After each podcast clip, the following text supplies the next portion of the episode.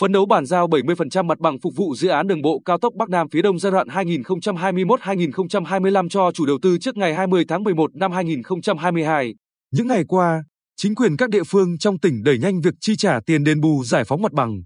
Trong tháng 10 và 11 năm 2022, Hội đồng bồi thường giải phóng mặt bằng dự án đường bộ cao tốc Bắc Nam thị xã Hoài Nhơn đã chi trả hơn 302 tỷ đồng tiền đền bù giải phóng mặt bằng cho 1.580 hộ có đất nông nghiệp nằm trong phạm vi ảnh hưởng dự án. Phó Chủ tịch Ủy ban nhân dân thị xã Hoài Nhơn Phạm Văn Trung cho biết, thị xã đã trình thẩm định, phê duyệt và quyết định thu hồi đất 54 đợt với 1.988 hộ ảnh hưởng, chi trả hơn 396,7 tỷ đồng. Trong quá trình chi trả tiền đền bù đất nông nghiệp, chúng tôi cũng đồng thời chi trả đền bù số mồ mả bị ảnh hưởng. Dự kiến đến ngày 19 tháng 11, thị xã Hòa Nhân sẽ tổ chức lễ bàn giao 70% mặt bằng cho chủ đầu tư dự án.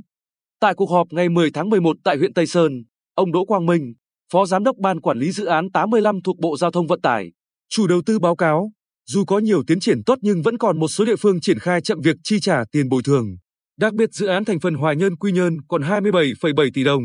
dự án thành phần đoạn Quy Nhơn Chí Thạnh chưa chi trả 50 tỷ đồng. Dù vậy, theo ý kiến của lãnh đạo các địa phương liên quan hai dự án thành phần vừa kể, số tiền trên không đủ chi trả cho các trường hợp trong đợt kế tiếp được phê duyệt, thẩm định nên các hội đồng bồi thường giải phóng mặt bằng các huyện, thị, thành phố chờ chủ đầu tư cấp thêm kinh phí.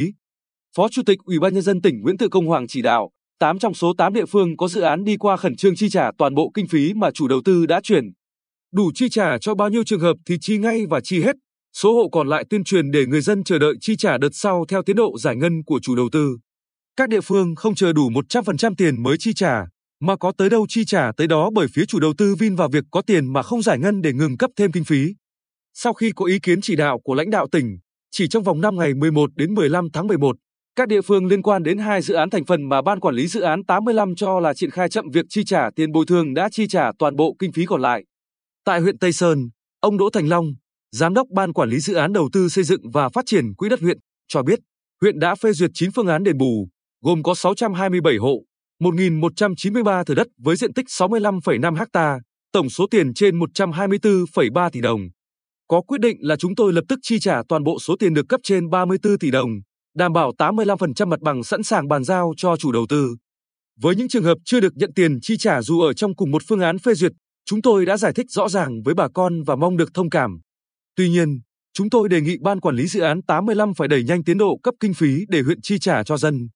Còn ông Võ Văn Đức, Giám đốc Ban Quản lý Dự án Đầu tư Xây dựng và Phát triển Quỹ đất huyện Hoài Ân, cho biết tính tới ngày 15 tháng 11, huyện đã chi trả toàn bộ 58,8 tỷ đồng.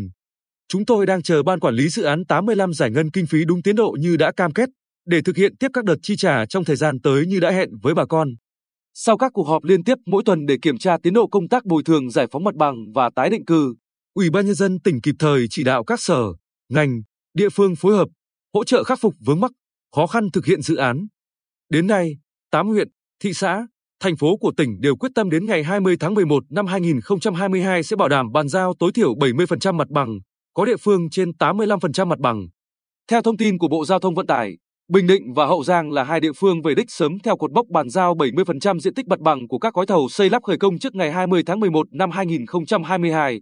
Để bàn giao toàn bộ diện tích còn lại trong quý 2 năm 2023, lãnh đạo Ủy ban nhân dân tỉnh chỉ đạo các địa phương khẩn trương đẩy nhanh tiến độ thực hiện kiểm đếm, áp giá, công khai phương án bồi thường, xây dựng kế hoạch giải ngân và hoàn thành các thủ tục để tiến hành chi trả đảm bảo tiến độ giải ngân, bàn giao mặt bằng theo kế hoạch theo từng tuần.